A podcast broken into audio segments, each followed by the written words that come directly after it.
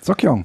Endlich wieder zusammen, würde ich sagen. Ja, also nach so langer Zeit. Ja, wir haben nochmal nachgeschaut, äh, beinahe drei Jahre seit Wahnsinn. unserer letzten Sendung. Und äh, es hat sich viel getan in diesen drei Jahren. Ne? Das sage ich dir. Ich äh, habe den Arbeitsplatz gewechselt ja. und arbeite jetzt bei, bei euch bei der IG Metall. Ich, ich glaube, in anderen Zusammenhängen hast du immer gesagt, dass du den schönsten Arbeitsplatz der Welt hast. Ich glaube, ähm, das Superlativ äh, kann man noch mal steigern. Das äh, kann man so sagen. Das Aber, muss man jetzt auch noch mal tun. Ja, ich bin auf jeden Fall heile, heile froh, dass du äh, mittlerweile für die IG Metall arbeitest. Ja, und ich bin auch heile, heile froh, erstens mit dir arbeiten zu dürfen und zweitens äh, das Ganze äh, in diesem IG Metall-Umfeld zu tun. Das genau. ist schon sehr schön. Also, also äh, in Sprockhövel. Als ne? Hintergrund äh, des IG Metall Bildungszentrums Sprockhövel äh, ist nicht weit von Hattingen entfernt. Deswegen haben wir auch die Arbeitszusammenhänge gehabt und auch diese Sendung äh, mhm. damals gemacht. Ähm, wir haben eine Nachbesetzung unserer Stelle im audiovisuellen Zentrum vorgenommen. Audiovisuelles Zentrum das klingt nicht nur alt äh, als Terminus, äh, das ist auch ähm, eine Institution, sagen wir, die aus den 80er Jahren heraus entstanden ist, äh, Medienbegleitung, Filmbegleitung von Bildungsarbeit. Und jetzt haben wir dich aber eingestellt als Mediendidaktiker, ne? Genau, genau. Wir haben jetzt gerade gelernt, das heißt eigentlich Learning and Development. Ne? Ja, Manager. Manager. L&D Manager, könnte ja. man sagen, wenn man wollte, ne?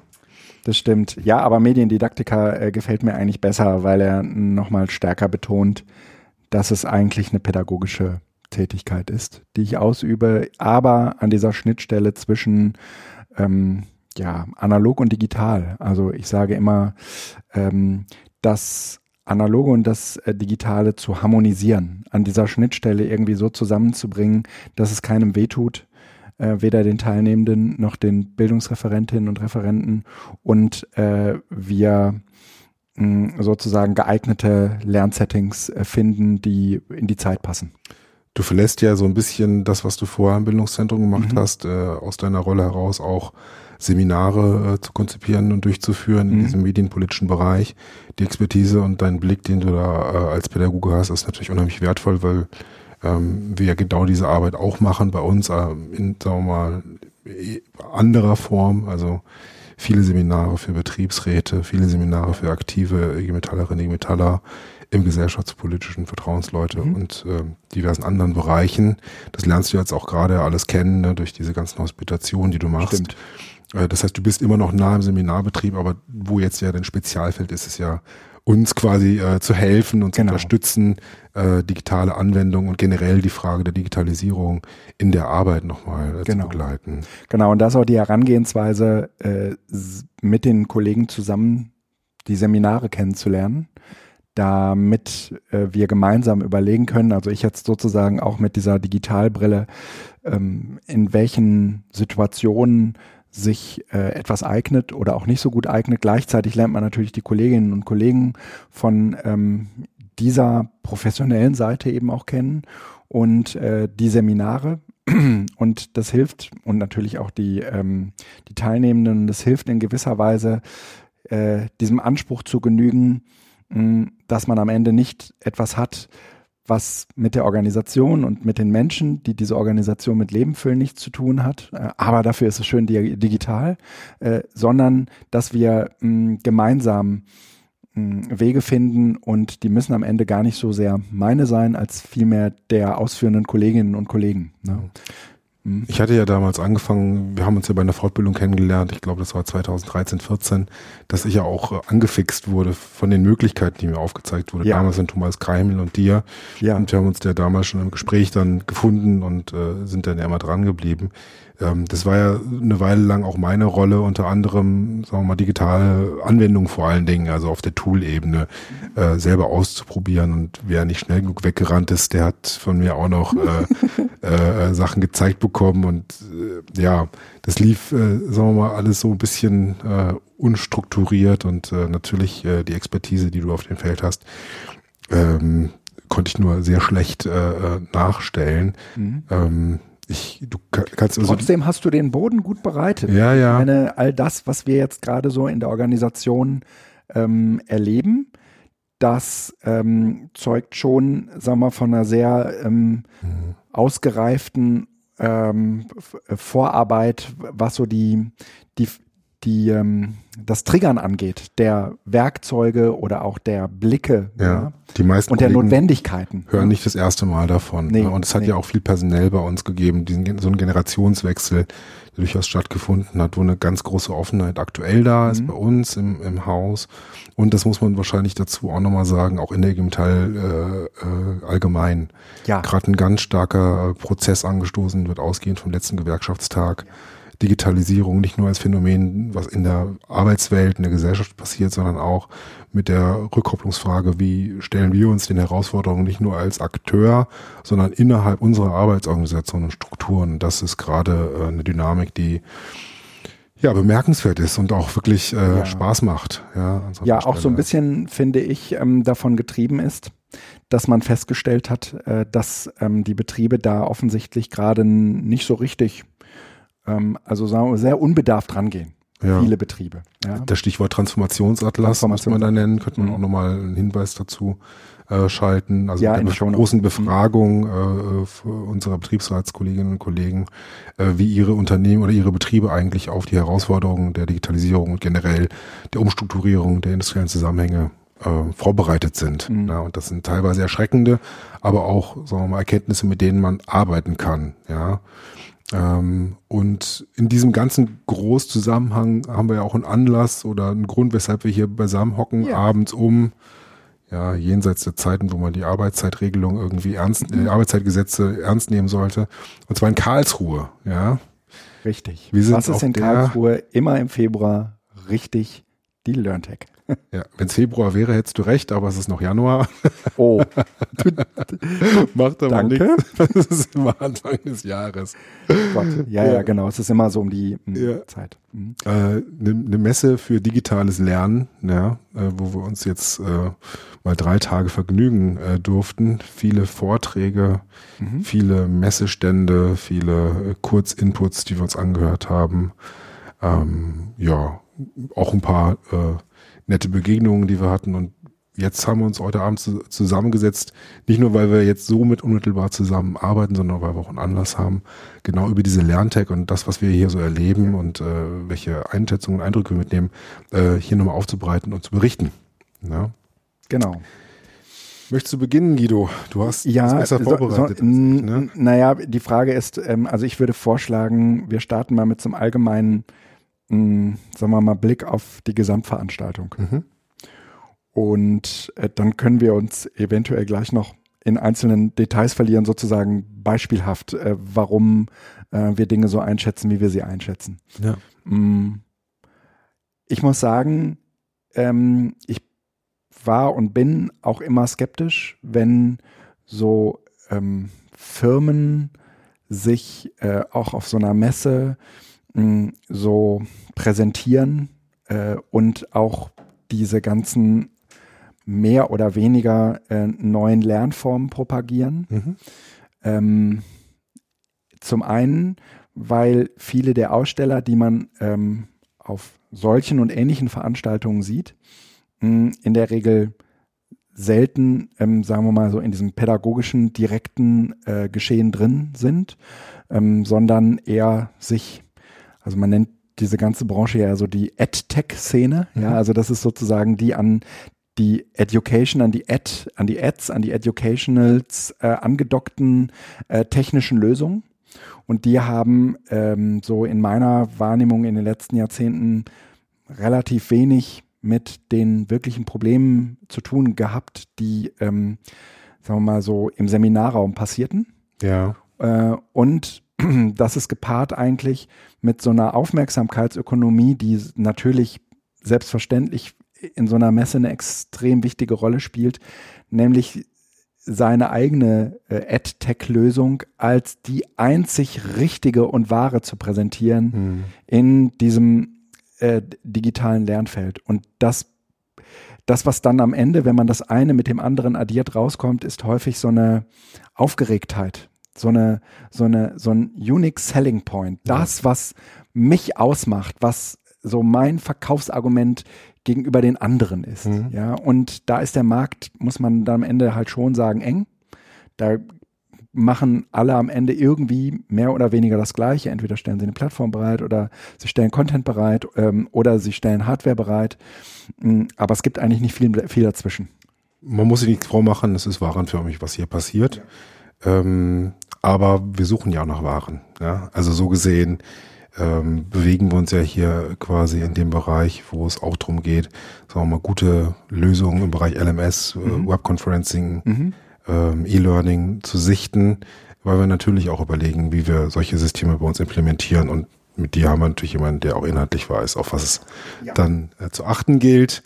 Ähm, aber das hat auch spannende Impulse natürlich ausgelöst. Und die Vorträge, die hier sind, auch das, wenn man sich mal die Zielgruppe anschaut, ist ja auch nochmal spannend. Das sind ähm, weniger äh, jetzt pädagogisches Personal. Ich hätte eher wahrgenommen, dass viele, also eher zu einen aus dem Bereich äh, HR, also Personaler hier sind, ähm, dass viele, die so in dem Bereich Social Media, LND, Kommunikation in Betrieben irgendwie mhm. eingestellt werden, um diese neue äh, Form LN, von. LND ist dieses Learning and Development. Genau. Ja, ja. das machen wir extra nochmal nachgeschlagen, ja, weil ja.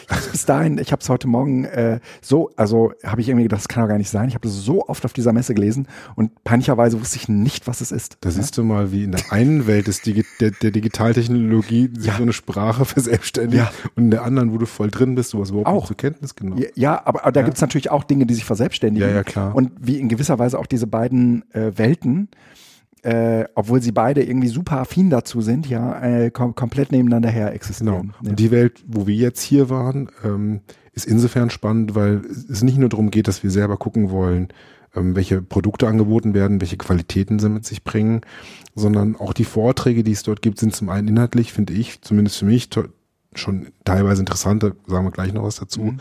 aber auch zu sehen, mit welchen Botschaften und welchen Erkenntnissen dann Unternehmen, also welche, welche dann Unternehmen aufnehmen, weil das der dann im Endeffekt wieder das ist, was bei unseren Kolleginnen und Kollegen landet, von der Erwartungshaltung, wie sich berufliche Bildung und Fortbildung entwickelt ähm, und wie auch, äh, sagen wir mal, immer hintergründig, ja, weil es geht ja ums Lernen vordergründig, aber natürlich auch Druck auf jeden Einzelnen, auf jeden Arbeitsplatz dann äh, projiziert wird. Also die, die Aufforderung zum lebenslangen Lernen kann man als Angebot, aber auch als Drohung wahrnehmen. Und die mhm. wird hier sehr einseitig natürlich als mhm. Selbstverständlichkeit aufgegriffen. Mhm. Ne? Also wir haben mhm. viele Leute ähm, aus dem akademischen Bereich, die hier sind, viele, die im Bereich Schnittstelle, Unternehmensberatung unterwegs sind, die hier referieren und vortragen. Ähm, selber äh, äh, sagen auch von Audi zum Beispiel HR oder ähm, Leute, die im Bereich Produkte entwickelt haben und die dann präsentieren, mhm. zur Debatte stellen. Ähm, und ähm, ja, und aus dem Gemengelage dieser Vorträge, die es da gibt, äh, sowohl aus Deutschland als auch aus anderen Ländern, äh, ja, da können wir, könnten wir jetzt mal so ein bisschen schauen und berichten, Gerne. was uns da aufgefallen ist. Äh, und was da mhm. irgendwie auch. Äh, äh das, das kurz noch zur Erklärung für ähm, die Menschen, die uns zuhören und vielleicht keine genaue Vorstellung haben. Ich äh, habe gerade eben diesen Messeteil äh, be beschrieben und die LearnTech ist beides. Also es ist auf der einen Seite ähm, gibt es zwei äh, Hallen, in denen äh, sich eine ganze Reihe von äh, Ausstellern, von EdTech-Ausstellern äh, rumtummeln. Und dann gibt es den sogenannten, den, den sogenannten Konferenzbereich. Mm, da gibt es ein Ko Konferenz ähm, äh, also Konferenz Vorträge, die, mhm. die dort ähm, auch irgendwann mal zusammengestellt wurden, die ähm, erst einmal auch gar nichts mit diesem Messeteil zu tun haben. Theoretisch könnten diese beiden Veranstaltungen vollkommen getrennt voneinander stattfinden. Ähm, hier ist das ganz gut miteinander abgebunden.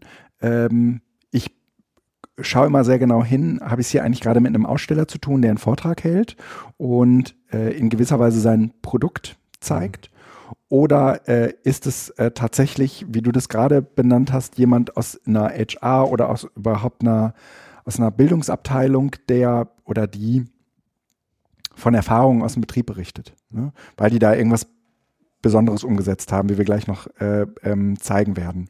Und äh, wir sehen, dass es da Überschneidungen gibt äh, und wir sehen aber auch, ähm, dass es ganz dediziert Vorträge gibt, die äh, eigentlich eher so aus dem Unternehmensumfeld genau. äh, Erfahrungsberichte darstellen. Und das sind tatsächlich auch, äh, so äh, kann ich jetzt schon vorwegnehmen, die interessanteren was wir ausklammern, was wir ausklammern aktiv, ist dieser ganze Bereich Schule. Also das ist mhm. auch ein großer Teil des Messestandes genau. und auch Hochschule ist nochmal ein speziellen Segment. Auch da spielt sich so eine große Rolle. Mhm. Aber da haben wir überhaupt nicht hingeschaut. Nee. Ne? Gerade nee, mit dem Digitalpakt ist äh, der Markt natürlich in äh, intensivster Bewegung und ja. ich glaube viele Lehrerinnen ja. und Lehrer und Leute, die in ja. Schulverantwortlichkeit sind, äh, sind auch auf der Lerntech unterwegs und äh, schauen sich das mal unter einem sehr speziellen Blick an. Das war dieses Jahr, glaube ich, nochmal ein Spezialthema wegen dieser Digitalpakt-Nummer. Normalerweise äh, ist das ganze Thema Schule äh, immer ausgegliedert auf die Didakta. Ne? Ja. Das ist eigentlich so die, die, die äh, EdTech-Messe für den Schulbereich. Ne?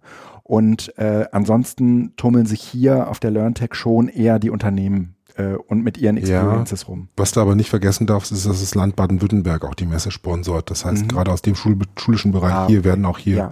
aber waren auch die letzten Jahre immer äh, mhm. äh, Lehrerinnen und Lehrer stark vor, äh, mhm. präsent. Mhm. Okay. Sollen wir mal, sollen wir mal so reingehen in das, ja. in das Vortrags Machen wir. Geschehen? Ähm, wir sind jetzt äh, kurz zur Orientierung am zweiten Tag also wir sind am Ende des zweiten Tages. Die Messe geht insgesamt über drei Tage. Wir sind die gesamten drei Tage auch äh, vor Ort, der äh, Sokyong und ich. Und wir haben uns, wir können euch also jetzt erstmal nur von den ersten beiden Tagen berichten.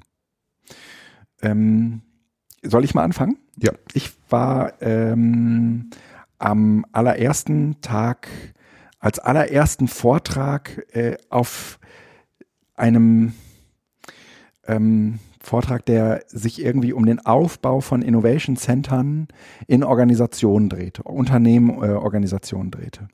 Und ich bin da eigentlich hergegangen mit der Motivation, darüber zu hören, wie können in Organisationen mh, solche, solche Orte entstehen, wo Bildungsinnovation stattfindet. Ja. Und äh, das Versprechen war so ein wenig, dass es dafür äh, extra Orte gibt. Äh, aber in diesem Vortrag habe ich leider relativ wenig darüber erfahren, sondern es ging letztendlich um ein bestimmtes, um eine bestimmte Form von Innovation, äh, gar nicht so sehr gedacht als einen, als eine örtliche, äh, ähm, ja, als, als ein Ort, sondern eher als Prozess. Und das ist dann schon etwas, was man natürlich äh, irgendwie an vielen anderen Bildungs- äh, oder Seminarorten auch vorfindet, dass dort äh, Innovation äh, stattfindet, mh, eigentlich eher während des Seminars. Das kann man äh, abqualifizieren. Ich würde es überhaupt nicht tun. Ich glaube, dass das die legitimste und ehrlich gesagt auch praxisnaheste Art ist, überhaupt äh, zu innovieren, ähm, während man das, während man ein Seminar macht und nicht vor einem Seminar. Und äh, dann äh, habe ich hier in dem Vortrag aber auch ganz viel äh, gehört von, naja, ich war kurz davor, äh, Bingo zu rufen, äh, weil ich äh, so eine, so eine Bullshit-Matrix dabei hatte und alle, die ähm, Design Thinking sagen, Learning oder Chatbot und äh, KI äh, äh, und das innerhalb kürzester Zeit, da äh, lohnt es sich dann schon mal Bingo, Bingo zu rufen. Du hast Blockchain vergessen. Blockchain. und äh, ja, Jetzt könnte man natürlich sagen, wer zu einem solchen Vortrag ähm, geht, wo es um Innovation Center geht, der darf sich nicht wundern, wenn er diese äh, Begriffe innerhalb kürzester Zeit mh, auch vollkommen inhaltsleer äh, um die Ohren geprügelt bekommt. Und genauso war das eben auch. Ähm, das Einzige, was ich mir da noch notiert habe, war die Nummer für so einen Chatbot, äh, den man äh, aktivieren kann. Die würde ich jetzt hier erstmal nicht nennen, ähm, aus äh, Sorge, dass Tausende und Abertausende Menschen, die uns hören, meinst du? Ja, ja. diese Nummer äh, so, sofort, auch während sie uns hören, ja. in ihrem Handy eintickern.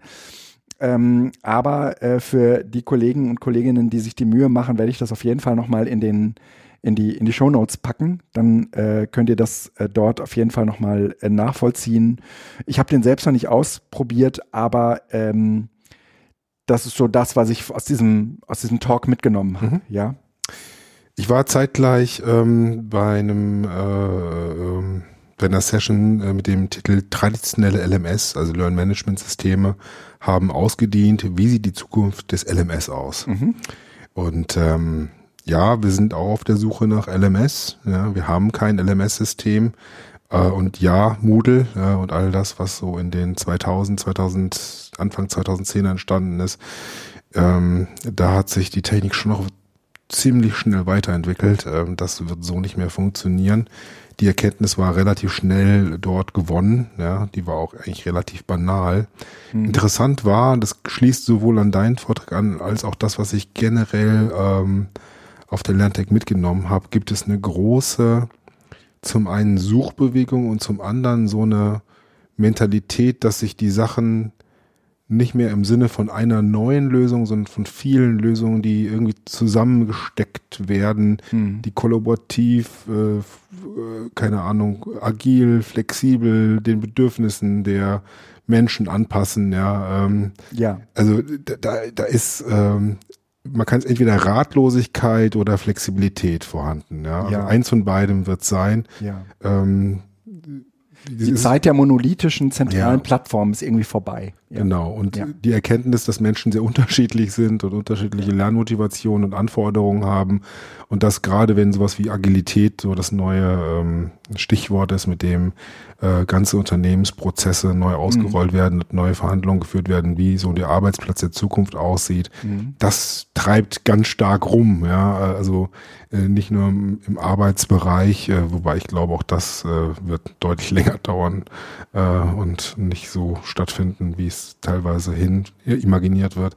Aber das prägt auch so diese Bildungsdebatte. Ja, mhm. also nicht so One-Size-Fits-All-Lösung, so das Äquivalent des Präsenzseminars in derselben mhm. gleichen Struktur wie, ähm, wie wir es kennen, sondern online mit den verschiedensten Instrumentarien, die es gibt, dann an, an aneinandergereiht, äh, parallel angeboten, äh, das aufzugreifen mit dem Stichwort Eigenverantwortlichkeit. Mhm. Zu dem wir aber, glaube ich, später noch kommen werden. Ja, das war auch der letzte Vortrag. Jeden, ja, sollten wir auf jeden Fall äh, das nochmal thematisieren, ja. weil sich das so durchzog. Ähm, Wie sieht ja, wie sieht die Zukunft des LMS aus? Da wurde eine Sammlung in drei Gruppen gemacht. Ja, also ah. da wurde ganz viel gesammelt und das war schon faszinierend, weil natürlich auch alles zusammengekommen ist. Also auch da so ein Bullshit-Bingo äh, wäre ruckzuck voll gewesen. Ja. Ja, das ging fast noch bis zu dem letzten Redebeitrag in uns in der Gruppe, wo so ein älterer, gut situierter, eher so in der Führungsriege verorteter Herr dann meinte, aber was wir noch vergessen haben, ist das natürlich KI und Blockchain, diese ganzen Sachen irgendwie dann grundsätzlich nochmal revolutionieren werden. Und dann oh, war auch Mann, völlig ey. klar, ja. wir müssen gar nicht diskutieren, wenn die künstliche hm. Intelligenz alles geklärt hat für uns. Dann ja. reicht's auch, ja. Ähm, ein kurzer Anmerker aus der Debatte, da war für mich nochmal ganz spannend, ähm, war, war ein Bundeswehroffizier, der nochmal die Implementierung ihrer LMS-Systematik sehr äh, empathisch hervorgehoben hatten, wie sie ihr Ausbildungssystem da umgestellt mhm. haben. Ja. Ich kann das nicht mehr ko-referieren, was er da so von sich gegeben hat. Es war auf jeden Fall, also das muss man auch bei der Lerntech sagen, ist mir das letzte Mal schon aufgefallen, dass die Bundeswehr nicht als äh, äh Aussteller, sondern dass die ihre Leute dahin schicken. Ne? Mhm weil die schon ein hohes Interesse haben an, äh, mhm. äh, sagen wir mal, modernsten lerntheoretischen Überlegungen. So viel dazu. Okay. Ähm, ich äh, überlege gerade die ganze Zeit schon, während du erzählst, ob ich wirklich äh, alle auch schlechten Sessions benennen sollte oder ob es nicht äh, einfach gut ist, ähm, wenn ich mal die alle außen vor lasse und von den Leuchttürmen äh, erzähle. Und ich glaube, ich werde das auch jetzt tun. Ähm, also es gab am ersten Tag sehr viele schlechte Vorträge, die ich ausgewählt hatte. Aus dem bin ich dann auch in der Regel wieder relativ frühzeitig raus. Aber ein Vortrag, der wirklich toll war, war von ähm, einer Kollegin, die bei Europcar für Weiterbildung zuständig ist und äh, die irgendwie so auf den Trichter gekommen ist, das ist jetzt auch erstmal relativ naheliegend. Mm, sie hat sich irgendwie angeguckt, wie Menschen lernen und ähm, auch, glaube ich, so ein bisschen phänomenologisch und kam irgendwie so zu dem Punkt, ähm, naja, das passiert offensichtlich relativ viel über Videos. Mhm. Ähm, das würde ich auch teilen. Ähm, ich habe äh, noch zu DGB Bildungswerkszeiten so ein Seminar gehabt, ähm, so ein YouTube-Seminar gehabt. Äh, da ähm, haben wir uns intensivst äh, im Prinzip auch damit befasst. Auch, wurde auch immer relativ klar, der, der Zugang für die meisten Kolleginnen und Kollegen, die in dieses Seminar kamen, äh, war gar nicht so sehr äh, YouTube als Plattform, als vielmehr, dass ihre Berührungspunkte mit YouTube davon bestimmt sind, dass sie irgendwas lernen wollten, mhm. sie sich irgendwas beibringen wollten. Und äh, so ist es offensichtlich auch der Kollegin von Europcar gegangen und deswegen hat sie daraus für sich abgeleitet und damit auch der Organisation vorgeschlagen, ähm, lasst uns eine Videoplattform bauen. Und zwar eine, die sich anfühlt wie YouTube und, ähm, und dann auch noch eine, und das fand ich ganz toll und mutig und deswegen auch äh, hervorhebenswert, wo ähm, nicht irgendwie ähm, die Bildungsmenschen so äh, geleckten Content ablegen, sondern wo die ähm, also tatsächlich diese YouTube-Idee aufgegriffen haben und wo die Kolleginnen und Kollegen aus den äh, Tausenden äh, von, von Niederlassungen, die die, äh, die, die Europcar dann hat, ähm, ihre Videos hochladen konnten ja. zu unterschiedlichen Themen. Ja, wie viel füllt man Öl in XY auf? Wie äh, wird ähm, die, die anschließende Abnahme des Fahrzeugs äh, organisiert. Ja, also wenn der Kunde das Fahrzeug zurückbringt, dann macht man ja meistens, dann drehen die äh, Leute von Europcom meistens irgendwie äh, so, ein, so eine Runde um das Fahrzeug, um zu gucken, ob da irgendwelche, ähm, äh, irgendwelche neuen Beulen zugekommen sind oder so. Und äh, das passiert sozusagen individualisiert an sehr, sehr vielen Stellen. Also die hat sozusagen über diese Plattform ist es gelungen, ähm, die Kollegen vor Ort zu den äh, also zu ermächtigen, ähm, ihr eigenes Wissen beizutragen. Mhm. Da sind eine ganze Reihe von kleinen Videos entstanden. Ähm, die äh, Plattformtechnologie, die sie dafür nutzen, heißt WIMP ist äh, so ein Open Source Tool. Das kann man sich dann irgendwie auf dem äh, Server installieren. Die haben sich dann irgendwie ähm, diese Serverkraft eingekauft, weil das natürlich irgendwie viel per Performance voraussetzt, also viel Rechenleistung voraussetzt, wenn man ähm, irgendwie in dieses Videogeschäft ähm, einsteigt. Aber WIMP, V-I-M-P, äh, geriert sich und kommt daher wie in YouTube. Mhm nur, dass du selbst hostest. Es war irgendwie auch relativ wichtig. Man kann diese Plattform auch von außen nicht betreten. Ähm, kann ich auch irgendwie ganz gut nachvollziehen. Das sind sozusagen die, mh, die äh, Wissensbausteine, äh, die man so innerbetrieblich äh, tauschen will. Man den Kollegen auch irgendwie sagen will, äh, pass auf, du musst keine Sorge haben, das bleibt hier unter uns. Und äh, das fand ich einen ganz tollen äh, Ansatz, weil er gar nicht irgendwie, weil er diesen, diesen Change mitdenkt, ähm, hin von äh, lass, lass uns, äh, sagen wir mal, Bildung machen, äh, hin zu ähm, das Wissen der Kollegen anzapfen auf eine gewisse Weise und äh, zwar äh, auch auf so einer Quick and Dirty Ebene, wie man das von YouTube kennt. Ja. Die, die haben also keine äh, professionellen ähm, äh, äh, Schulungen darin bekommen, wie man Videos macht, sondern ähm, die hatten äh, irgendwie so zehn Punkte, ja, äh, keine Hochkant-Videos und so, mhm. Weil das natürlich auf dieser Plattform das Bild einfach nochmal deutlich Klar. kleiner macht. Ähm, aber da sind sehr, sehr viele unterschiedliche Formate bei rumgekommen. Und äh, sie, es gibt ein paar Screens. Ich kann einen bestimmt, weil die den auch in ihrem äh, Vortrag hatte, äh, mit in die Shownotes packen.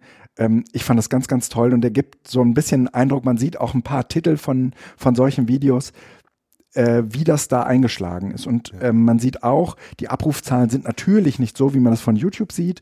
Äh, den Screen, den man hier sieht, der, da sind ja so drei, vier Abrufe. Mm, das, äh, sie sagt insgesamt, äh, brauchte es sehr, sehr viel ähm, auch Engagement, ähm, die Leute den Leuten zu sagen, mach doch da mal ein Video zu. Es ist nicht kein Selbstläufer gewesen an der Stelle, wie man das vielleicht von YouTube vermuten würde. Ähm, aber ganz, ganz viel Engagement, ähm, diesen Weg weiter zu verfolgen, mhm. äh, äh, als äh, Firma auch. Das fand ich interessant. Das würde anknüpfen an einen Workshop, den ich heute besucht habe, mhm. den ich auch vorzeitig verlassen habe, weil die Botschaft war, äh, warum es sinnvoll ist, dass äh, Mitarbeiter im Unternehmen und darüber hinaus ihr Wissen teilen. Ja. Ja, also, ne, also Content selber zu produzieren, Möglichkeiten zu liefern, äh, Teilgeber zu sein und nicht nur Teilnehmer zu sein. Auch das ist so eine Botschaft, die ganz aus ganz vielen Workshops rausgekommen ist. Ähm, ich teile deinen Enthusiasmus, den die die die Arbeit der der, der Kollegin von Aufkader äh, dir vermittelt hat. aber natürlich verändert sich massiv die Rolle von, von Lernzusammenhängen, mhm. Lernansprüchen, äh, auch der Möglichkeit, sich dann zu verweigern an einer, ab einer gewissen Stelle. Also da, da verändern sich, äh, das ist schon ein Paradigmenwechsel, der da so angedeutet wird mit dem, was da kommt. Und ähm, die zwei weiteren äh, ähm, Sessions, die ich besucht habe, gehen auch so eine ähnliche Richtung ich war, als du gesagt hattest, dass du die ganzen schlechten Vorträge, die du, die du äh, besucht hast, dass du die nicht erwähnen willst, kurz äh, versucht, äh, das Gleiche zu tun, weil ich mich vom Gefühl her auch nicht so wohl gefühlt habe nach dem ersten Tag. Jetzt, wo ich mir die Sachen nochmal anschaue, stelle ich fest, dass da doch ein paar interessante okay. Aspekte mit dabei waren, deswegen ja. würde ich es ausführen. Ähm, The Office of the Future, es war viel englischsprachig, ja. das hat mein eigenes, meine eigene Diskussionsfreude etwas gehemmt. Bei den Workshops habe ich habe ich es versucht und bin wieder daran erinnert worden, dass mein, meine Hörfähigkeiten deutlich besser sind als meine Sprechfähigkeiten. Ähm, the Office of the Future, da war ein, ein Wissenschaftler von der Bertelsmann Stiftung, äh, der hat nicht über die Möbeleinrichtung gesprochen, da hat er sich verwehrt, ja, mhm. dass es da nicht um die, äh, das Inventar geht, äh, sondern der hat nochmal so ein paar arbeitswissenschaftliche äh, äh, Erkenntnisse aufgezeigt und eigene äh, ähm, ja, Formen, wie sie ihre Arbeit organisieren und strukturieren mit der Flexibilität und vor allen Dingen dem Internet als Arbeitstool, um diverseste ja, Sachen zu organisieren. Und dann hat er nochmal sehr stark darauf verwiesen und auch, finde ich, bekannte Sachen nochmal hervorgeholt, äh, wie vor allen Dingen im Bildungs, in, in der Bildungslandschaft in Schulen, wie schlecht äh, äh, Schulinfrastruktur äh, digital ausgestattet ist. Mhm eigentlich finde ich banal, äh, auch kein Ausblick, äh, keine Adressaten, was jetzt da laufen soll. Ja. Erstmal so die nüchterne Erkenntnis, Deutschland hat in dem Bereich relativ wenig anzubieten. Ja. Wir haben noch ein bisschen im Nachgang darüber diskutiert und auch philosophiert, warum es in Deutschland so ist, wie es ist. Da spielt deutsche Regulierungs- äh, und mhm. Ordnungsvorstellung, glaube ich, eine große Rolle. Ja. Dass wenn was gemacht wird, dass es halt auch für alle gilt und auch vorher ein guter Plan und eine gute Finanzierung, eine rechtliche Absicherung und alles Mögliche quasi äh, ja beschlossen sein muss. Der Digitalpakt riecht ja auch ziemlich deutsch, so wie das ja. Ganze angesetzt ist. ja, fast schon revolutionär, dass dann Schu äh, Schulen Konzepte schreiben müssen, ja, ja. ja, an der Stelle. Aber ähm, das wurde da nochmal auf jeden Fall akzentuiert. Mhm. mhm. Ähm, spannender fand ich ähm, meinen letzten äh, Vortrag, den ich da ähm, besucht hatte, Kompetenzentwicklung für das intelligente Unternehmen und die Zukunft des Lernens. Ähm, spannend deswegen, weil die Vortragende ähm, von SAP, also im Bildungsbereich oder HR von SAP unterwegs äh, war. Ähm, und die nochmal das Lernkonzept äh, oder das Bildungskonzept, das interne Fortbildungskonzept von SAP vorgestellt hat mit den Erkenntnissen, die sie dort äh, gewonnen haben, aus dem, wie ihre Mitarbeiter eigentlich gerne lernen wollen, wie sie entsprechend ihr mhm. Fortbildungsprogramm darauf ausgerichtet haben. Und es ist nicht sonderlich verwunderlich, gerade in dem Softwarebereich, ich glaube, das ist dort ziemlich naheliegend, dass äh, Fortbildungen nicht den Anspruch haben sollen, ähm, Vorratswissen, äh, abstraktes Wissen äh, zu vermitteln, sondern sehr konkret und sehr unmittelbar, problembezogen, anlassbezogen, dann abrufbar als ja, Unterstützung äh, gewünscht wurde. Und ähm, so wie sie ihre Produkte entwickeln und äh, als Softwareanbieter natürlich auch äh, äh, darauf bedacht sind, dass äh, die Implementierung der Software aus Unternehmens- und auch als Kundenperspektive möglichst effizient funktioniert, damit so Sachen wie äh, Nacharbeiten, Nachfragen, äh, Problembearbeitung äh, reduziert wird, ähm, das natürlich auch aus deren Perspektive unheimlich Sinn ergibt und die dann entsprechend ein Trainingsprogramm organisiert haben, mit denen sie ähm, sehr stark ähm, an taskbezogen. Also wenn, wenn es ein Problem gibt in der, in dem Interface, in der Software, dann genau dort auch Lösungsansätze, Lösungsvorschläge und ja, Trainingsmöglichkeiten geboten haben, damit mhm ja, also ich glaube, wenn man sich es vorstellt, in dem, wie man so einen Browser nutzt, dann sind es eher in der Richtung von Help-Funktionen, die da waren und Chat-Funktionen, die einem dann unmittelbar die Möglichkeit geben, darauf einzugehen, dass das so eine Herangehensweise ist, die sie ganz stark gemacht haben. Ja. Mhm. Also nicht nur Training on the Job als äh, äh, während dem Arbeiten lernen, sondern tatsächlich auch anlassbezogen diese Sachen aufzugreifen. Das fand ich sehr plausibel. Ja, ja. ja die Frage ist, ob das immer so gelingt. Ja, ob du in dem Augenblick, äh, wo jemand so einen Lernanlass für sich sieht, das ist, das funktioniert bestimmt super, weil es da eine hohe intrinsische Motivation gibt, weil man ja auch irgendwie vorwärts kommen will und das Problem lösen will. Und gleichzeitig ähm, würden wir das, äh, würden wir das als Lernen bezeichnen. Ähm, aber die, äh, die Frage ist ja immer, ob genau in diesem Augenblick äh, auch ähm, die Möglichkeit besteht, sich dort ähm, seinen Lernhappen abzuholen. Ja, das ist dann eine Frage der Bereitstellung ne, der mhm. jeweiligen Sachen und auch ja. von einem lernenden System äh, aus der Bildungs-, also aus dem, der mhm. HR-Perspektive, also wenn sie solche Sachen bereitstellen. Also ich glaube, das ist auch schon so ein, so ein wechselseitiger Prozess, wie sie ihre Angebote entsprechend gestalten. Auch mit der Funktion, also mit so einer Chat-Funktion, ja. äh, die drinnen läuft, wo dann entsprechend auch ausgewertet und weiterentwickelt wird. Ja, ja. Ja aber ähm, klingt auf jeden Fall äh, nach einer Art des Lernens, die nicht mehr so monolithisch daherkommt wie äh, jetzt mal eine Stunde aufgepasst oder so dieses auf Vorrat lernen äh, Ding, ja. Du, du wirst das bald brauchen, ja, äh, sondern eher ausgerichtet auf den Moment. Ne? Genau. Mhm.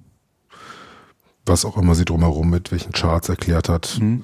ist jetzt ja. jetzt mal dahingestellt, aber genau dort Leute in, an, anhand ihrer Aufgaben weiterzuentwickeln und weiterzuschulen, war so ja. die Grundbotschaft, die ich rausgehört habe. Die, glaube ich, auch für die Arbeitswelt generell, zumindest in manchen Bereichen, ziemlich stark übertragbar ist, also da, wo die Reise hingehen soll. Ja. Ähm, aber das war nicht das Highlight ne, des ersten Tages. Nee, das äh, Highlight des äh, ersten Tages war in jedem Fall äh, der Abend. Und ähm, an diesem Abend glaube ich, also ich weiß nicht, wie es dir ging, aber es war definitiv nicht das Essen. Also wir waren auf dem Branchenabend mhm. ähm, und äh, dafür wurde, der wurde im ZKM ausgetragen. Und äh, das ist so ein Kunst- und Medienmuseum äh, hier in äh, Karlsruhe. Hm, ich kannte das schon von früher, weil äh, der Leiter des äh, ZKMs, der Peter Weibel, ähm, mal in Hattingen äh, war für mhm. eine Tagung und ich die große Ehre hatte, ihn zum Flughafen äh, zu bringen. Und er ist sozusagen in dieser Medienkunstszene äh, schon weltweit also einer der, der ja, zentralen Persönlichkeiten. Um, und dann war aber irgendwie so, dass es gab auf der einen Seite dann äh, Disco und äh, Cocktails und auf der anderen Seite wurde das ZKM geöffnet. Das Zentrum für Kunst, Kunst und, Medien. Medien, genau. Mhm. Eine tolle Location. Ja. ja. Ich konnte mir wenig drunter vorstellen. Du hast mir das erzählt, ganz begeistert von äh, dem Peter Weigand. Wei Weibel. Weibel, Entschuldige. Mhm. Ja. Ähm, ich hatte drei Bier in Tuss, muss man dazu sagen. Ich habe lang keinen Alkohol mehr getrunken und ich habe es gespürt und ich dachte, meine Güte, hoffentlich wird das nicht langweilig. Und es war ähm, ganz, ganz, ganz, ganz genau das Gegenteil. Also ich hatte mich lang nicht mehr so äh, wirklich äh, inspiriert und äh, amüsiert und mhm. äh, ja äh, ähm, angeregt gefühlt von von so vielen Installationen, die total greifbar waren, wo mhm. man ganz viel äh, äh, ähm, ja auch äh, von, von seiner eigenen Medienbiografie nochmal nachvollziehen konnte, aber auch ganz viele Perspektiven eingehen konnte, die nur so Videokunst oder oder so so, mhm. so Kunst in, in, dieser Form eigentlich mhm. bereitstellt. Mhm. Ja. Ähm, und ja, und das ist äh, sozusagen das digitale Sichtbarmachen. Ja. Ähm, schon auch etwas, was ich jetzt so in meiner mediendidaktischen äh, Funktion für eine der zentralen Aufgaben halte, das, das muss gelingen. Ja, also äh, wir können das nur verstehen, wenn wir es anfassen, greifen äh, können und ähm, dadurch, dass das Digitale eben unsichtbar ist, äh, treten uns da eher Repräsentanzen entgegen. Und die Frage ist jetzt, sind diese Repräsentanzen so gut, dass sie, äh, sagen wir mal, das Gefühl von Digitalität mhm äh, sagen wir mal, rüberbringen können. Und das ist auf verschiedenen Ebenen auf, im ZKM extrem gut gelungen. Ja. Äh, äh, vielleicht um so ein, so ein paar für uns tolle ähm, Werke zu zeigen oder zu erklären.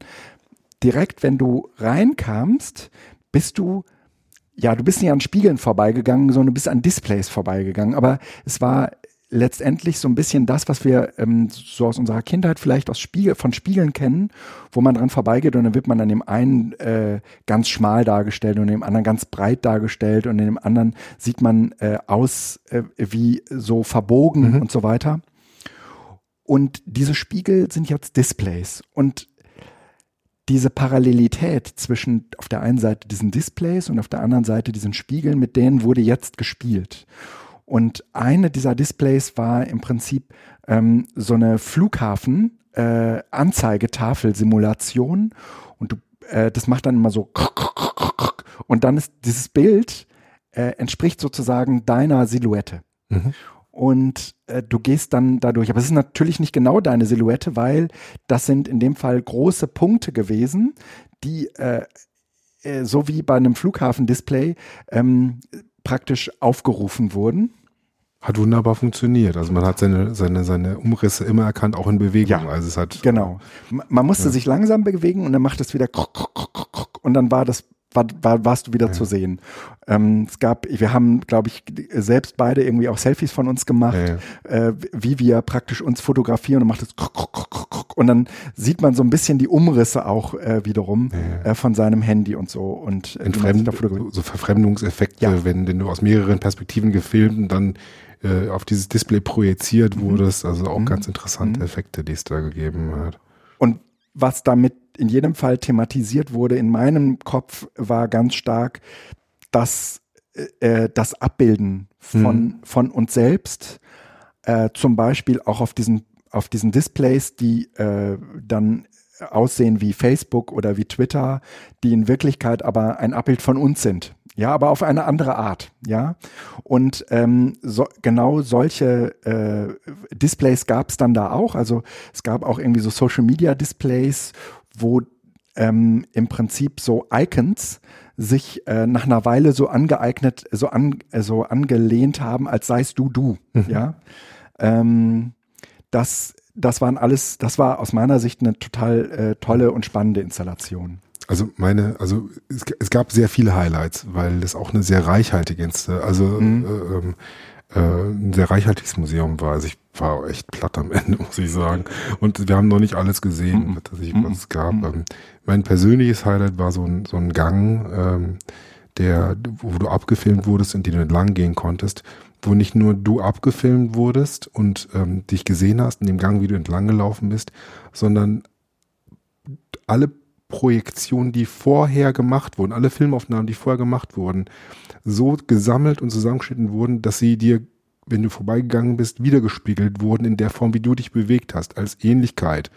Und teilweise bist du dann wieder eingeblendet worden und dann hat es wieder gewechselt.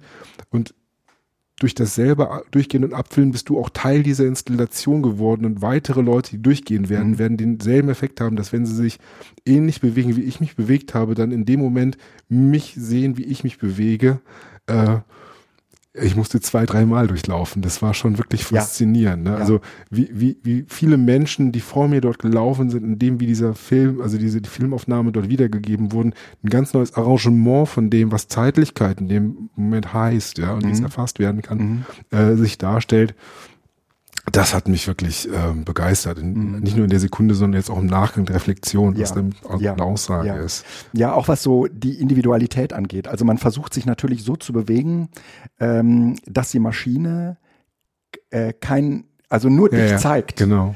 Und das gelingt natürlich nicht, weil jede Bewegung äh, in gewisser Weise von der Maschine natürlich auch ähm, nochmal überspitzt und, ähm, sagen wir mal, äh, so holzschnittsartig mhm. Äh, nur äh, nachempfunden werden kann, so dass es eigentlich nie gelingt, dass du der Einzige bist, der eine Bewegung gemacht hat, die vorher noch nie jemand anders gemacht hat, weil du natürlich auch ähm, irgendwie sowas wie Schwerkraft oder so, das geht halt gar nicht anders. Ja, ja. Ähm, aber äh, trotzdem ähm, bewegst du dich auf eine Art, wie du dich normalerweise nicht bewegen würdest und die Animation animiert dich auch dazu, das zu tun. Das ist schon unglaublich faszinierend gewesen. Mhm. Ja also das, das zweite, was mir noch mal hängen geblieben ist, was so eine ähm, Form von Digitalkunst, äh, ähm, also ausschließlich so liefert, äh, liefern kann, wahrscheinlich war die, waren die ähm, Darstellungen und die Aufnahmen äh, nackter Frauen und Männer in verschiedenen Altersbereichen. Mhm. Ja, oder es gab also der Wechsel, das war auf mehreren Displays äh, dargestellt äh, von von einem Mann und einer Frau, die ineinander äh, gewechselt haben. Also ähm, die Projektionen wurden so aufeinander gelegt, dass äh, du, du im Wechsel, also nicht nur im Wechsel, sondern teilweise klar die Frau, klar den Mann ähm, in der vollen äh, Pracht ihrer äh, äh ja. Körperlichkeit gesehen hast, aber die, die, die, die äh, ineinander äh, quasi verwoben und verwechselt ja. wurden. Das heißt, die Frage von Geschlechtlichkeit zum einen da nochmal ganz anders auch durch eine Bildlichkeit dargestellt wurde. Ja. Auch auch in, in, in so Momenten, wo klar war, das ist nicht nur einmal ein Wechsel hin und her, sondern dass sich der Körper teilweise überlappt, teilweise mm. ähm, ähm, ineinander verfremdet. verfremdet mhm. ja. Mhm. Und das gleiche nochmal mit, mit einer alten und mhm. einer jungen Frau. Also auch mhm. da, wo Alter und, und, und Jugend sich dann dort begegnen. Ja. Und ja. dann über diese zwei verschiedenen äh, Bildschirminstallationen auch nochmal ganz andere ja, äh, Anreize geben, sich genau über diese Frage dessen, was so eine Person ausmacht, in, in, in so einem Zusammenhang, sei, sei es ihres Alters oder ihres Geschlechts. Also ja. das hat mich auch äh, stark beeindruckt. Na, und es wird auch deutlich, dass immer dann, wenn du Digitales sichtbar machst, dann äh, hast du es mit einem Abbild oder genau. ein, genauer gesagt mit einem Bild zu tun. Und äh, dieses Bildhafte, ähm, auch wenn es dann äh, Text ist, was sich anfühlt wie ein Bild, ja, dann äh, ist es aber trotzdem etwas, was hoch interpretativ ist. Ja, also was, was sein, was an Eindeutigkeit verliert und an Mehrdeutigkeit gewinnt. Und ähm, für mich war das nochmal sehr, sehr hilfreich. Man geht jetzt da irgendwie mit seinen eigenen Interpretationen dran. Aber die Leute, die, also das, es waren bestimmt irgendwie zehn Mitarbeitende aus dem ZKM da, ja. die an unterschiedlichen Stellen äh, äh, waren und mit uns ins Gespräch kamen. Es war gar keine klassische Führung, wie man mhm. das so kennt, sondern die haben dich dann einfach, also du kommst in so einen Raum rein und du ähm, merkst, dass da jemand ein Gespräch anfängt und denkst, okay, das ist wahrscheinlich eine Mitarbeiterin, die fängt dann noch an, irgendwie diese Werke zu interpretieren auf eine Art, äh, die ich schon sehr besonders fand und sehr reflektiert und toll, wie das halt mhm. so Leute tun, die ähm, mit dem, also die sich mit dem Kunstwerk auch länger befasst haben, als wir das jetzt hier tun. Und dann hat die eine Kollegin, die uns ja so mitgenommen, ne? Und dann war das irgendwie so so eine Interimsführung. Du du, äh, das ist mir unten schon mal passiert, dass ich irgendwie mit so mit so einem Kollegen so ein bisschen mitgelaufen bin aber der hat gar keine so Führung gemacht, sondern irgendwann war der fertig. Und dann hat er gesagt, danke fürs Zuhören und dann geht man weiter. Aber der hatte ich irgendwie so über drei, vier Exponate mitgenommen ähm, und damit auch so ein wenig die Verwebung zwischen den Exponaten erklärt. Das, das war schon äh, scary. Und, und gleichzeitig fand ich es so im Nachhinein auch irgendwie irre. Ja, ja, ja das war super. Also Jetzt so Informationen, die wir da bekommen haben, dass das Museum zum Beispiel nur zwei Tage die Woche offen hat, weil sie so viel Arbeit reinstecken müssen, diese ganzen Exponate. Und wir haben und etliche, ja, ja. etliche überhaupt nicht angerissen. Also das ist schon so reichhaltig, das Museum, dass sie sich so sehr darum kümmern müssen, die aufrechtzuerhalten und zu warten und alte Computerkomponenten für teilweise sehr alte Exponate immer wieder zu besorgen, um sie zu versuchen zu reparieren, flicken, neu aufzuspielen, was auch immer. Das ist schon äh, ähm, ja teilweise dann auch mit den mit den Künstlern und Künstlerinnen ähm, äh, die, die Werke, die sozusagen kaputt gegangen sind, äh, neu schaffen. Ne? Mhm. ja. Also, falls ich nochmal nach Karlsruhe kommen sollte, ja, ich glaube, ich würde mich gerne nochmal äh, mit ja. mehr Zeit dort reinbegeben und für alle die, die das noch nicht gemacht haben und vielleicht in der Gegend sind oder nach ja. Karlsruhe kommen, absolute Hingeh-Empfehlung. Ja, ja, würde ich auch sagen. Mhm. Ja, das war das ZKM und das war ähm, mit Abstand der leuchtendste Moment äh, am gestrigen äh, Tag, also am ersten. Ja, Grüße an Laura und Lars, falls sie das Ganze hören sollten. Ja, stimmt. Die, Die beiden haben wir äh, kennengelernt. Ähm, von komm, der Brandschutzschulung, ne? Ja. Also gemacht. Ja. ja. Aus Köln. Mhm. Ja. Also, liebe Grüße, war nett. Ja, war nett. Mhm. Ja, dann äh, ging es am nächsten Tag weiter. Ähm, ich habe mich dann auch erstmal wieder ein bisschen auf der Messe rumgetrieben und dann habe ich einen Vortrag gehört zu New Work und neues Lernen. Neues Lernen ist jetzt schon auch so eine Begrifflichkeit, die nicht so klassischerweise in dieses Buzzword-Bingo reinpasste. Äh, ähm, das fand ich sehr äh, attraktiv und es ist dann auch so geblieben. Äh, es ging darum, äh, wie können wir mit, mit äh, Lernökosystemen und neuen Rollen Lernen und Arbeit verschmelzen. Das ist gerade eh ein Thema, an dem ich irgendwie dran bin, was mich äh, juckt, äh, wozu ich auch auf der ähm, Republika, die im Mai stattfindet, ähm, was, was äh, thematisches eingereicht ähm, habe. Also diese Versch Verschmelzung, also was bedingt was, ja. Ähm, und und äh, hier hatten wir es mit einem Beispiel von, von Audi zu tun. Und äh, das geht nochmal ein bisschen zurück auf das, was du ganz am Anfang äh, schon sagtest. Also wir denken nicht mehr monolithisch in einem ähm, in einer Lernplattform, sondern wir haben es im Prinzip mit einem Ökosystem zu tun. Ja?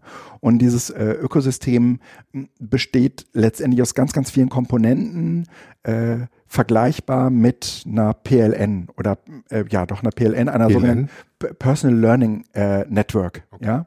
Ähm, eigentlich das, was äh, alle von uns sich im Laufe der letzten zehn Jahre zusammen mit dem Smartphone irgendwie aufgebaut haben, auch zusammen mit Social Networks irgendwie aufgebaut haben. Man kennt Leute, die man fragt, wenn man etwas wissen will, was die eigenen Kompetenzen überschreitet, oder aber man hat, ja. ähm, man, man baut sich irgendwie äh, YouTube-Listen, Playlisten. Es gibt so unterschiedliche Fertigkeiten, die die Leute sich so entwickeln. Ich, ich glaube, ich bin mir ziemlich sicher, dass, den, dass die meisten Leute so was oder sowas ähnliches für sich haben, genau. es aber nie als Lernnetzwerk Null. begreifen Null. Ja. ja. Und ich glaube, dass es auch Leute gibt, für die es trotzdem total fremd ist, über das, was wir gerade reden. Ja, also ja. so, so Social Media oder ja. generell Digitalanwendungen so zu sortieren und für sich dann so äh, äh zusammen zurechtzubasteln. Das stimmt, ja. das stimmt. Und, und trotzdem ist so, ähm, wenn ich, äh, wenn ich einen Hund habe, dann bin ich in der entsprechenden Facebook-Gruppe, ja, wo auch Leute sind, die Hunde haben. Also man sucht sich, sagen Oder wir mal. eine Nachbarschaftsgruppe, die sich draußen auf der Straße trifft und richtig. sich für Hundefragen ja, austauscht. Ja, ja, oder. Wenn, das analoge PLN quasi. Ja, oder wenn man äh, irgendwie gerne grillt, ja, dann ist man in so Gruppen drin, wo so Grillrezepte ausgetauscht werden und vielleicht auch Wissen über Grills. Ah, du bist schon so digitalisiert, Guido, ja. Ich weiß nicht. Also äh, gerne Feedback. Ja. Ich ähm, würde vermuten, ne, angenommen, Leute benutzen solche Netzwerke, äh, dass sie sie auch dafür benutzen. Ja. Ne? ja. Ähm, Sei es die WhatsApp-Gruppe. Ja, ja, ja, genau. Und äh, dann dann, dann ist es, glaube ich, nochmal ein anderer Schritt. Den ist jetzt natürlich äh, Audi gegangen. Äh, daraus, sagen wir mal, so miteinander sich äh, verbindende Elemente zu schaffen, die irgendwie miteinander reden. Äh, Im weitesten Sinne äh, das aber nicht Plattform zu nennen, sondern es den Leuten selbst zu überlassen, wie sie das alles für sich speichern und äh, äh, auch vielleicht später nochmal reaktivieren wollen. Ähm, aber diese, diese Erkenntnis zu haben, naja, ähm, wir, wir kommen nicht mehr mit so einem klassischen Bildungsangebot weiter. Und äh, sie sind, sie haben, sagen wir mal, so einen Prozess gestartet, der dem, den ich jetzt bei der IG Metall wahrnehme, sehr, sehr ähnlich ist. Und der auf der anderen Seite aber auch irgendwie zeigt, okay, eigentlich ist dieses äh, E-Learning, ähm, Blended Learning, äh, Lernen mit Digitalem im weitesten Sinne schon sehr, sehr alt. Also da beschäftigen wir uns ehrlich gesagt schon relativ lange mit. Und trotzdem äh, hört man von den Organisationen immer wieder, ja, wir fangen da jetzt auch an. Ne? Mhm. Das stimmt, wenn man genauer hinguckt, ehrlich gesagt nur so mittel, weil natürlich sind Computer in Organisationen weit verbreitet und natürlich sind auch, ähm, sagen wir mal, damit einhergehende Beschäftigungen und Kenntnisse weit verbreitet. Aber dass man jetzt sozusagen auch äh, das in den Seminarraum holt, das ist aus meiner Sicht ehrlich gesagt für alle gerade neu. Ja. Ähm, und was äh, Audi äh, berichtet ist, die haben halt so ein Kreaton gemacht, äh, so haben die das genannt. Also die haben praktisch interdisziplinär aus allen möglichen Bereichen, Ingenieure, aus der Verwaltung, ähm, aus, dem, aus dem Marketing, aus der Presseabteilung und so weiter, haben die sich Leute zusammengeholt und haben die gefragt, wie stellt ihr euch eigentlich Lernen in Zukunft vor? Wie müsste das für euch funktionieren? Das ist dann immer natürlich ein bisschen schwierig, weil äh, das einen gewissen Reflexionsprozess auch äh, voraussetzt. Um, das haben die aber offensichtlich in diesem Kreaton alles irgendwie so eingeleitet, dass die davon so Narrative ableiten konnten. Und diese Narrative, also die haben sozusagen diese vier vielen Dinge, die die da gesammelt haben in diesen Brainstormings, haben die äh, zu Geschichten verdichtet mhm. und haben anschließend die Leute gefragt, mh, hm, na, äh, hier ist ein Szenario. Äh, deckt sich das ungefähr so mit deinen Vorstellungen? Und dann haben die gesagt, ja, ja, ja, schon. Und daraus, äh, aus, aus diesen Szenarien, die die da entwickelt haben, die haben die Epics genannt. Mhm. Äh, aus diesen Szenarien äh, haben sie dann, sagen wir mal so, so Arbeitsschwerpunkte äh, ermittelt.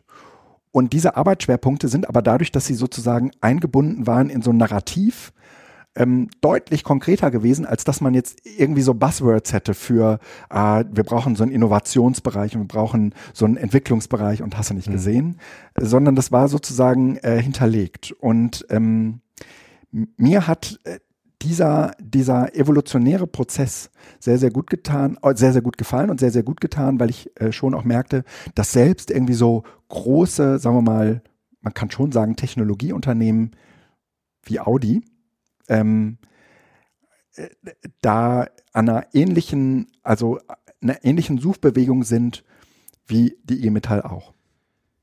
Ja, mit Sicherheit. Ähm, die, die Frage, die sich mir stellen würde, ich glaube, es ist keine Frage, sondern wäre dann die These, die entsprechend äh, da reinkommt, ist, dass es ja ein, ein Lernäquivalent zu agilen Arbeitsmethoden äh, geben muss. Mhm. Also wenn du versuchst, Hierarchien aufzubauen, äh, abzubauen, äh, äh, Fehlerkultur und äh, äh, Review, also dass du, dass du in, schneller, in schnellere Prozesse kommst, wo du ausprobierst und gegebenenfalls Fehler äh, diagnostizierst und äh, interdisziplinär zusammenkommst, äh, verschiedene Bereiche zusammen äh, ist auch klar, dass in solchen Arbeitsformen sagen wir, so klassische Unterscheidungen in Lernformaten, wie wir sie bislang kennen, auch nur mäßig passen. Ja, und so wie du das jetzt bei Audi beschreibst, auch mit der Form von was auch immer, vielleicht Design Thinking, um auch nochmal Buzzwords reinzuschmeißen, mhm. äh, in dem Prozess, wie die es entwickelt haben, was die, die, die Anforderung und das mhm. Bedürfnis nach Lernen in dem Zusammenhang ausmacht, würde dann ja ziemlich gut dazu passen. Mhm. mhm. Ja, ähm, mhm. tatsächlich glaube ich, dass das schon auch eine spannende Phase ist, in ja. der wir uns da, da bewegen. Ja weil ähm, sämtliche Überlegungen auch zu dem, was wir jetzt wir mal, Förderung von, von beruflicher Fortbildung eigentlich äh, erwarten, jetzt äh, auf eine Art und Weise angegangen werden, wo ich finde, auch genau gucken muss, wer da wie unter welchen Voraussetzungen und mit welchen Erwartungen mitgenommen wird. Ne? Ja. Also unter ähm, verdichteten, verdichteten Arbeitsbedingungen, äh, unter einer Intransparenz, welche Arbeitsplätze, wie, wo dann noch äh, welche Zukunft haben, sind solche Fragen äh, der Fortbildung, mhm. ähm, glaube ich, auch hochpolitische und hochsensible. Fragestellungen. Ja, und das ist für ähm, Menschen, die, sagen wir mal, eine Affinität zum sich bilden und lernen haben, durchaus okay. Ja, wahrscheinlich total erleichternd. Und, ne, und die finden, die, ja, die, ja. die fühlen sich da wie, eine, wie der Fisch im Wasser. Und dann gibt es aber auch genügend andere Menschen, äh, die nicht Teil dieser Bildungsblase sind, für die ähm, äh, sozusagen auch dieses Weiterbilden äh, nur im äußersten Notfall vorkommt, weil es entweder ähm, ja, weil es weil es ihnen schwerfällt. Und, äh, ja. und, und äh, da ist die Frage, wie, wie können wir die mitnehmen? Ja, also wenn wir das sozusagen zur Maxime erklären, du musst dich ständig weiterbilden, dann äh, haben wir ein Problem mit genau äh, den Menschen. Ich glaube, wir müssen nochmal insgesamt äh, sowas wie ein Gespräch führen, vielleicht auch mit jemandem, äh, den wir nochmal einladen oder sowas Unbedingt. zu der Frage von so der modernen Arbeitswelt äh, und Ökonomie, die sich darum ergibt. Ähm, auch weil für uns als, als Gewerkschafter, Gewerkschafterin äh, und ähm, in der Unterstützung von Betriebsräten natürlich auch operative Fragen hinten dran stehen. Ja. ja. Wie verträgt sich sowas mit äh, Eingruppierungsfragen, ja, mit Arbeitsbelastung, Arbeitsverdichtung, Arbeitsartikulierung, arbeitsvertraglichen ja. Bestimmungen, Betriebsvereinbarungen, tralala. Ja, äh, bloß weil wir jetzt hier die äh, äh, bunte Welt der agilen Methoden rausschmeißen, heißt es ja genau. nicht, dass das, was an äh, ja. äh, Regelungen, die auch schützen sollen, äh, über Bord gewerfen, äh, geworfen äh, äh, werden können. Ne? Also ich glaube, da gibt es eine große Kulturauseinandersetzung. Eine der Fragen, die man stellen kann, ist, wie man Leute mitnimmt in dem Bereich. Und eine andere Frage ist, unter welchen Konditionen, unter welchen Bedingungen findet das hier gerade statt? Ja. ja. Wie freiwillig ist das Ganze? Wie viel, was heißt das in der Konsequenz für die Belastung zum Beispiel? Äh, für die Menschen, die das tun? Ne? Werden sie genötigt? Fühlen sie sich selber genötigt? Mhm. Wo haben wir eine Verantwortung, äh, als Gewerkschaften genau darauf zu achten, äh, was das mit den Menschen macht? Ja, läuft es darauf hinaus, dass Olympiateams gebildet werden und der Rest kann gehen. Ja. Mhm. Also ich will, will damit sagen, wir, ja, ja, nehmen diese Welten, diese auch von der Bildungsseite her wahr. Äh, mhm. Die äh, Rhetorik ist immer eine Unvermeidlichkeitsrhetorik. Ja? ja. Das große, die große, ja, äh, äh Blase oder nicht, das ist keine Blase. Also ich teile durchaus die Analyse. Es wird sich äh, werden sich signifikante Änderungen ergeben. Ne? Aber ja. die Gestaltungsfrage dahinter ist nicht determiniert. Ne? Und da hat man manchmal einen Eindruck, das ist so und das wird sich nicht anders äh, lösen lassen. Und ja, der Subtext ist immer, wer da nicht mitmacht. Ja. Ja, und dann hat Punkt, Lernen Punkt. auch am Ende ganz, ganz viel mit sich anpassen zu tun. Ja. Und ähm, dann muss man auch immer noch mal gucken, äh, woran anpassen und äh, zu welchem Zweck und wem dient es und äh, weswegen, für wen bildet man sich hier gerade weiter und was lernt man dabei. Ne? Und jetzt hast du das Beispiel von Audi gebracht, was mhm. ja schon mal ganz schön ist, weil das ja eine, eine sagen wir mal, in einer realen, mhm. realen Setting passiert, so ähnlich wie bei, bei SAP. Ähm, ich glaube, die betriebliche Wirklichkeit wird da aber nur teils abgebildet. Teilweise haben wir auch akademische Vorträge gehabt, wo klar ist, das sind alles, sagen wir mal, theoretische Ansätze, die alle funktionieren in einer Untersuchungssituation. Mhm bei der Frage von Stellenabbau oder von äh, Einsparungen äh, werden solche Konzepte, das ist eine Erfahrung, glaube ich, die viele machen, die aus dem Bereich äh, Schulen oder äh, ja, damit äh, Hast sind. Ja. Aber als allererstes über Bord geschmissen werden. Ja, klar. Dann hast du nur noch die Hülle übrig, ja. ja. Und alle rennen rum und wissen genau, es ist, hat nichts mhm. mehr mit den Ideen dahinter zu tun, sondern dann ist klassisch Verteilungskampf angesagt. Mhm. Ne, und mhm. die Ellenbogen werden rausgefahren. Mhm dann könntest du die ganzen ja. äh, kollegialen Überlegungen, die da drin stecken können, die Potenziale alle über Bord schmeißen. Ja. Ne? Ähm, ich hatte einen schönen Start in den zweiten Tag. Äh, ja. Da ging äh, es bei mir um äh, Transferwirksamkeit. Und oh. anscheinend oh. gibt es einen großen Bereich der Transferforschung, der mir bislang so nicht bewusst war. Ja? Ähm, dazu muss man sagen, dass die Vortragende ähm, Dr. Ina Weinbauer-Heidel, Österreicherin, äh, äh, ein Österreich gesprochen hat, das ich ausgesprochen unterhaltsam finde. Also das ist so ein, so ein Unterhaltungs- so, ähm, ein, also so ein, so ein Tonfall drinne war, der so wirklich unterhaltsam und durchgehend war, dass man ja. unglaublich gut folgen konnte. Ich weiß nicht, ob das am Österreichischen per se lag. Ich bin mir sicher, ich weiß, dass sie auch eine sehr gute Vortragende war, mhm. aber das, das war so eine besondere Note, wo man ihr, mhm. also wo ich ihr sehr gerne zugehört habe, indem was sie da berichtet hat. Aber was ähm, ist Transferwirksamkeit? Also die Grundprämisse, die sie reingebracht hat, ausgehend von einem Buch, das, dessen Titel ich nochmal rausgucken kann, ja, ist, mhm. äh, ich glaube, die Grundthese dieses Buchs, das sie reingebracht hat, war, dass Präsenzseminare eigentlich keine Wirkung haben. Ja dass nur 15 Prozent tatsächlich der Leute, die in Seminaren oder die in klassischen Schulungen sind, das, was sie lernen, tatsächlich auch um, umsetzen können. Ja. Äh, weitere 70 Prozent es versuchen, aber dann an aus Gründen scheitern, ja. es tatsächlich umzusetzen. Ja. Und 15, weitere 15 Prozent es gar nicht erst versuchen. Ja. Oha. Was äh, in der Konsequenz heißen würde, 85 Prozent äh, der Menschen, die auf so ein Seminar fahren, können das faktisch nicht. Und, und hat sie gesagt, ob das in anderen Formaten besser ist?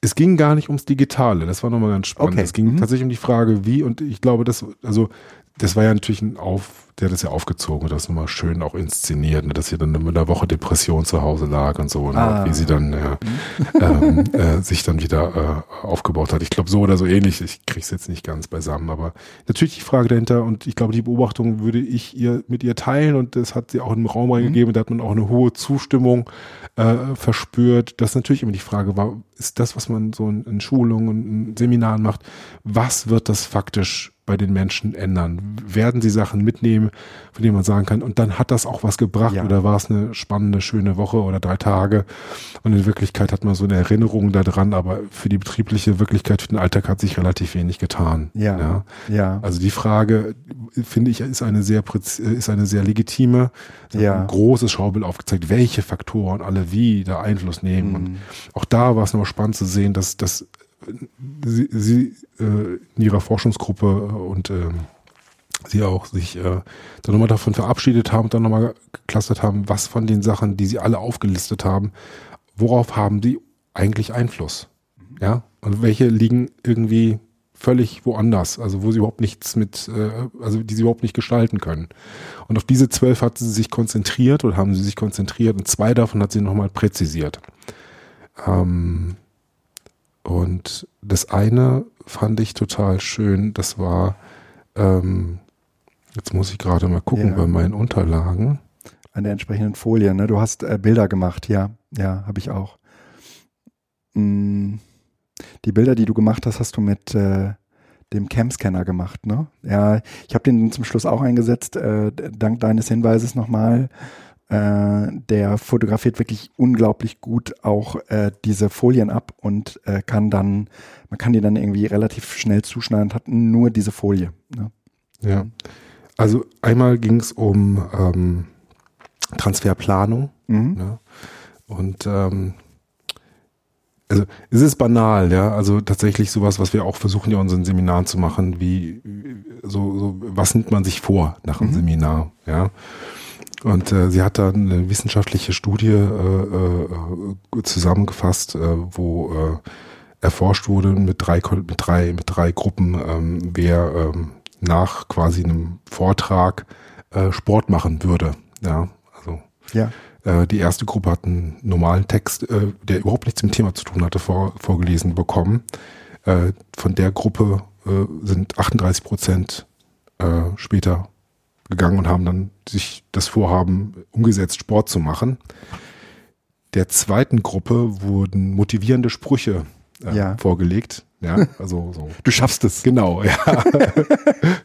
ja, Sport ja, ist Mord, ja. nein, also. Ja, ja, genau. Also. Ähm, und von denen haben nur 35 Prozent die Woche darauf Sport gemacht. Ah. Ja. Hat sie eine Erklärung dafür, warum das sogar noch weniger sind? Ja, das war so ist so eine abweichung, die jetzt so im, so ja. statistischen Normalmaß liegt. Das ist, hätten auch jetzt leicht mehr sein okay. können. Aber okay. die dritte Gruppe hat, von denen haben 91 Prozent die folgende, äh, in der folgenden Woche tatsächlich ihr Vorhaben umgesetzt, Sport zu machen. Krasse Scheiße. Und was hat sie mit denen gemacht? Die haben nur einen Satz bekommen.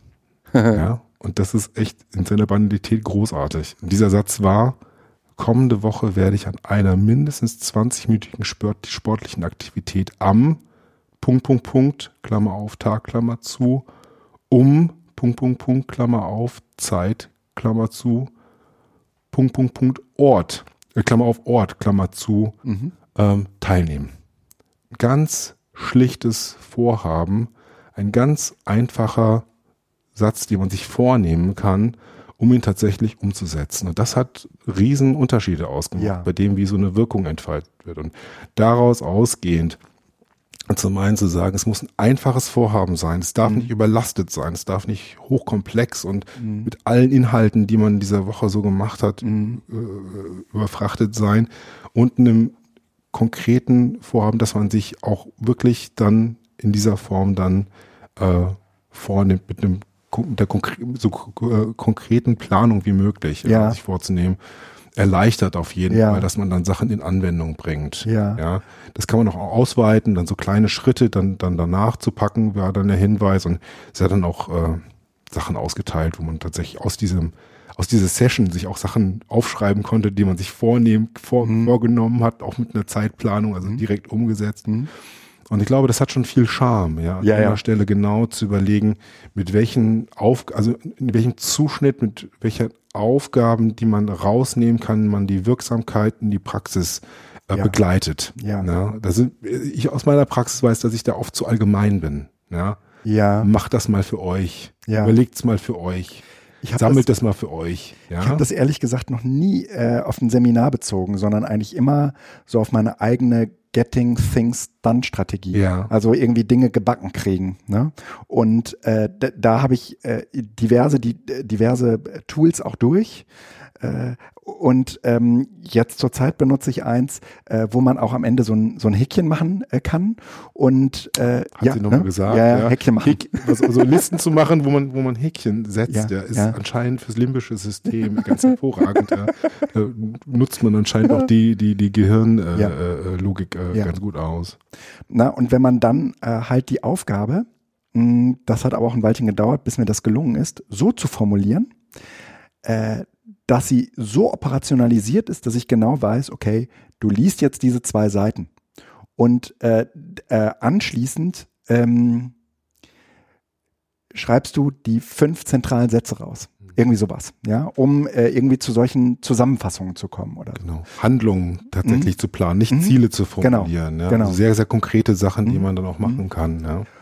Und äh, das auf ein Seminar zu beziehen und die Teilnehmenden zu verhaften, äh, das stelle ich mir, das, das, das habe ich so noch nie gedacht, aber das ist ehrlich gesagt eine total gute Idee, ähm, um auch überzuleiten, meinetwegen noch in so eine Digitalphase nach dem Seminar, Mhm. nämlich ähm, auch noch zu versehen mit so einer sozialen Kontrolle. Wir telefonieren uns dann alle übernächste Woche zusammen und ihr erzählt, ob ihr euer Häkchen gemacht habt. Ich, also das, das, das, die Idee aus unseren Bildungskonzeptionen und Vorstellungen, sowas wie eine, wie eine Transferphase oder so eine äh, Handlungsphase zu haben, ist, äh, ist äh, schon immer gegeben. Und eine unserer Grundprämissen ist die Vorbereitung auf die soziale Auseinandersetzung. Ja, und daran finde ich, muss sich auch unsere Arbeit messen. Aber das nochmal so runtergebrochen zu haben, das sehr viel kleinteiliger zu machen und, und auch auf Umsetzbarkeit äh, entsprechend zu achten, das habe ich auf jeden Fall ganz stark mitgenommen. Mhm. Ne? Das war der eine Teil. Und der andere, der äh, hat bei mir nochmal ein starkes ähm, Nachdenken zumindest ausgelöst, weil das nicht so unmittelbar umsetzbar für uns ist, aber auch eine unheimlich große Rolle spielt. Äh, und das ist die Unterstützung durch Vorgesetzte in so einem Lernprozess. Ja, also ich meine, gut, das erfahre ich selber oder das ist, spielt ja auch eine Reflexion dessen selber, spielt ja selber eine Rolle, wenn man merkt, dass man mit dem, was man vielleicht gelernt und umsetzen möchte, dann auch Resonanz bekommt und womöglich Unterstützung. Und Ein Teil ist äh, Unterstützung durch Vorgesetzte und einer, der nicht so offen ausgeführt wurde, war Unterstützung der Peers, also der Kolleginnen und Kollegen. Ja, ähm, das ist was, aber ich glaube auch, dass es für uns auch nochmal eine wichtige Aufgabe ist, und das machen wir auch, dass wir nochmal speziell Betriebsratsvorsitzende adressieren und auch schulen. Dass ich auch glaube, dass es eine sehr gewinnbringende und erfolgsversprechende Strategie ist, wenn das gelernt, was gelernt wurde bei uns auf Seminaren äh, oder sei es VKL-Leiter bei, bei, bei Vertrauensleuten, dass die nochmal nachhaken und auch zeigen, dass das wichtig war, dass jemand bei uns auf dem Seminar war und es auch drum geht, genau sowas wie dann so eine Unterstützung, so eine Umsetzung tatsächlich zu unterstützen. Es gibt ja diesen äh, altbekannten Spruch und die Situation, dass Leute vom Seminar gehen, ja, voller Motivation und Elan äh, diverse Herausforderungen und Schwierigkeiten angehen wollen und erstmal von dem Vorsitzenden oder den Kollegen in die Ecke gesetzt werden, so nach dem Motto, bist gerade auf Seminar gewesen, wissen Bescheid, Ja, ja, hol dich mal genau. zwei Wochen Ja, aus und genau. dann ja, können wir wieder mit dir reden. Ja, ja, ja. Genau, da müssen wir von beiden Seiten dran. Ne? Also das, auch das altbekanntes Wissen mit so ein paar, aber konkret Hinweis, konkreten Hinweisen verbunden. Zum einen die Schritte kleiner und operationalisierbarer zu machen, womöglich auch durch Unterstützung durch Digital-Tools, die wir dann nochmal Ja. versuchen anzuwenden und aber auch eine Unterstützung von Leuten, die eigentlich dort Verantwortung hätten, diesen Prozess zu unterstützen und nicht abzublocken, ne? weil das ja auch ist ja eigentlich frustrierend, ja. Also die Vorstellung, du machst ein Seminar und weißt genau das, was du dort machst. Eigentlich müsstest du dann mit der- Person Ja. dort in Betrieb reden, zu sagen, hör mal, also dann musst du die Person auch nicht hinschicken, wenn völlig klar ist, dass sie nichts davon bei euch irgendwie anwenden kann. Ne? Mhm. Ja, Stimmt. auf jeden Fall war das spannend. Das glaube ich dir sofort. Ähm, habe ich jetzt äh, tatsächlich auch nochmal mitgenommen, äh, diesen, äh, diesen Brückenschlag zum Seminar, zum Seminarraum. Mhm, sehr gut. Äh, ich habe noch ähm, einen letzten Vortrag äh, heute besucht zum Immersive Learning. Das musst du mir nochmal erklären. Ja. Du hast mir erzählt, aber ich habe es Ja. ehrlich gesagt nicht Ja. wirklich verstanden.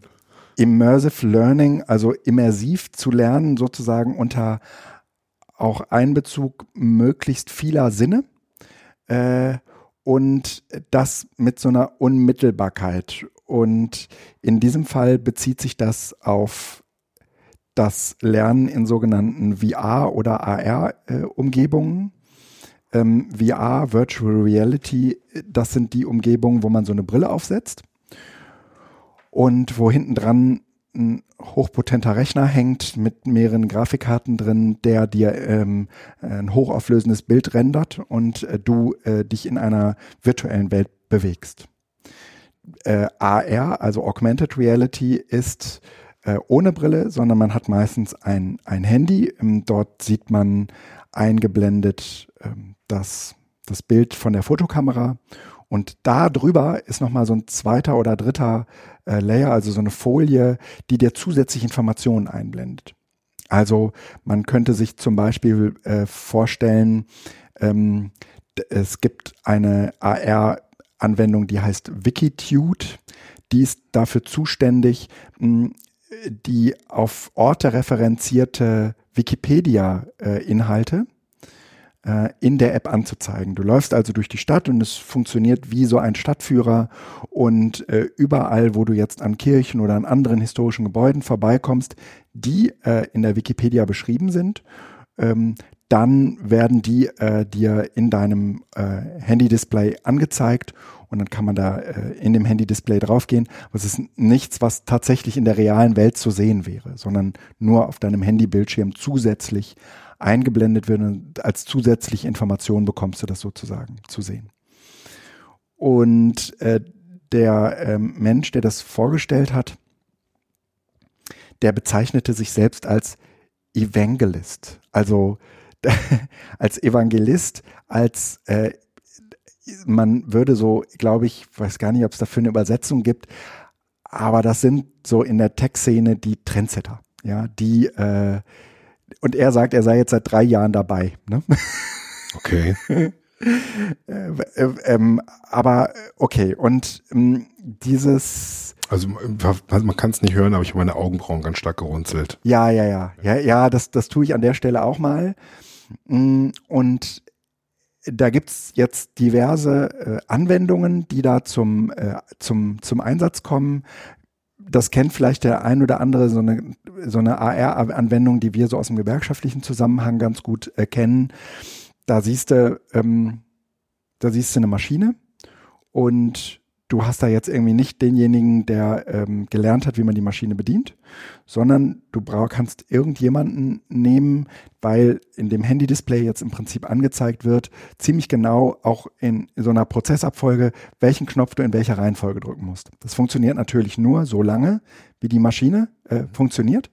Äh, wenn die Maschine irgendwie ausfällt, dann äh, äh ist das problematisch, aber erst einmal kann man ähm, davon sprechen, ähm, dass da ganz häufig gewisse äh, Dequalifizierungen stattfinden, die dann äh, natürlich auch ähm, aus unserer Sicht äh, Eingruppierungsfolgen äh, häufig haben.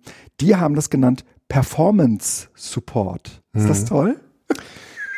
Ja. Also man merkt sozusagen ja, auch ne, an, an so einem Sprech, ja, ähm, wie äh, das kennen wir natürlich auch überhaupt so aus, ist eine politische, politische Sprechweise, äh, die wir sehr, sehr gerne benutzen, um mh, ja nicht über das zu reden, was tatsächlich passiert. Mh. Und Performance Support, das klingt, äh, also das klingt schon nach Buzzword-Bingo. Ja? ja, mhm. Das es ist, es auch. Es ist total spannend, dass auf der einen Seite natürlich die Zukunft des Lernens und lebenslanges Lernen so Mantren mhm. sind, die da so äh, ge, mhm. Gebietsmühlenartig gebietsmühlenartig wiederholt werden.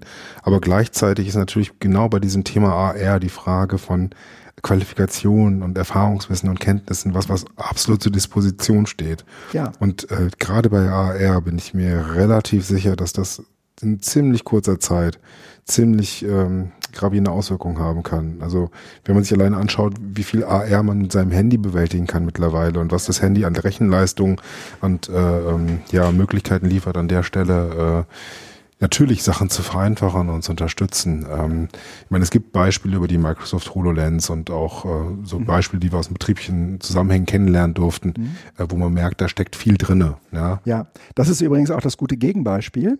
Ähm, er zeigte dann eine äh, VR-Anwendung, also jetzt eine, man setzt eine Brille auf Anwendung, mhm. wo ähm, man jemanden sah, der wurde angelernt, einen Industrieroboter zu bedienen und zu programmieren.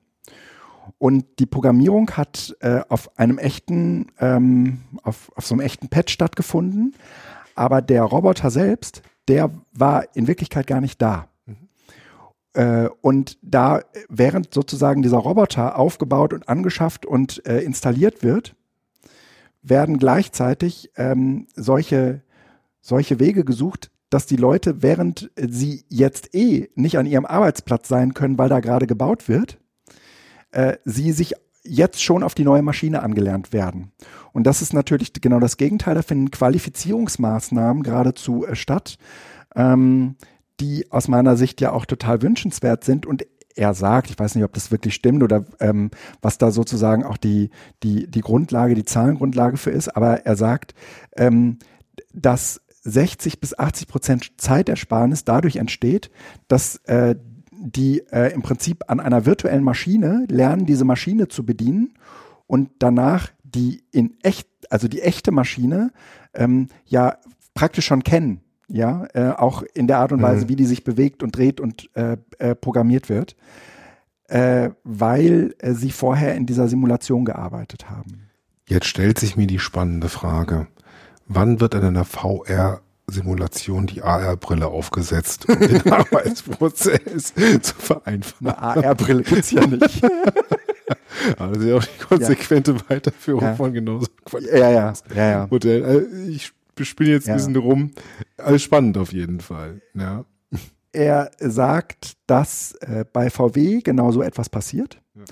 Ähm, bei VW haben sie, er sprach von einem Holo Hologramm, also sie haben so ein, so ein Roboter-Hologramm. Das ist nochmal eine komplett andere Technologie, die über Laser äh, abgebildet wird. Ähm, wo keine zusätzlichen anderen äh, technischen, visuellen, also Display-Hilfsmittel zur Verfügung äh, gestellt werden, sondern wo das im Prinzip äh, ähm, über diese Lasertechnologie abgebildet wird und dann hast du halt ähm, praktisch so eine, so, also du kannst da praktisch dann durchgehen, ja, aber also für alle sichtbare mhm. ne, äh, Maschine im Raum stehen. Ne? Ähm, das hat sich dann so ein bisschen vermischt. Ich weiß nicht, ob du das wirklich, ob, die, ob äh, wo, wo es sowas gibt, das würde mich äh, tatsächlich nochmal äh, interessieren. Dann hat er irgendwie äh, erzählt, äh, es gibt so 360-Grad-Touren, also er sagt, man kann natürlich, weiß ich auch selbst, äh, für relativ äh, wenig Geld ähm, so 360-Grad-Kameras kaufen. Die haben praktisch eine 180-Grad-Kamera, die zur einen Seite guckt, genau. eine 180-Grad-Kamera, die zur anderen Seite äh, guckt. Und dadurch kriegen die im Prinzip einmal äh, so ein äh, kom komplettes Panoptikum hin. Ich muss die in meinem Büro mal entstauben und mal wieder ja. auspacken.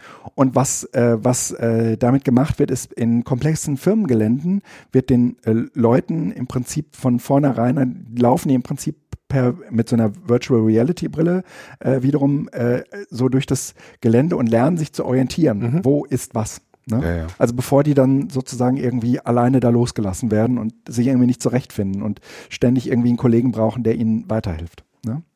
Ähm, da, das fand ich alles sehr eingängliche und äh, interessante Szenarien. Er fragt sich so ein bisschen, warum äh, hat es noch nicht, sagen wir mal, in Fläche Einzug erhalten, auch in den Bildungsbereich? Und ich würde sagen, naja, weil es eigentlich eher so Teil, also ich, ich glaube, in der beruflichen Bildung ähm, werden wir da relativ schnell und auch jetzt schon, also auch das, was er in Beispielen gezeigt hat, äh, Anwendungen sehen. Aber ich frage mich, ob, sagen wir mal, in der Betriebsratsbildung, wie wir sie machen, auch in der gesellschaftspolitischen Bildung, wie wir sie machen, solche Anwendungen immer so hilfreich sind. Oder ob es da nicht der Betriebsbesuch ist, ja, oder äh, andere, sagen wir mal, äh, ähm, sagen wir, Ereignisse und Erfahrungen, die wir, die wir da sympathischer finden und naheliegender finden. Ne?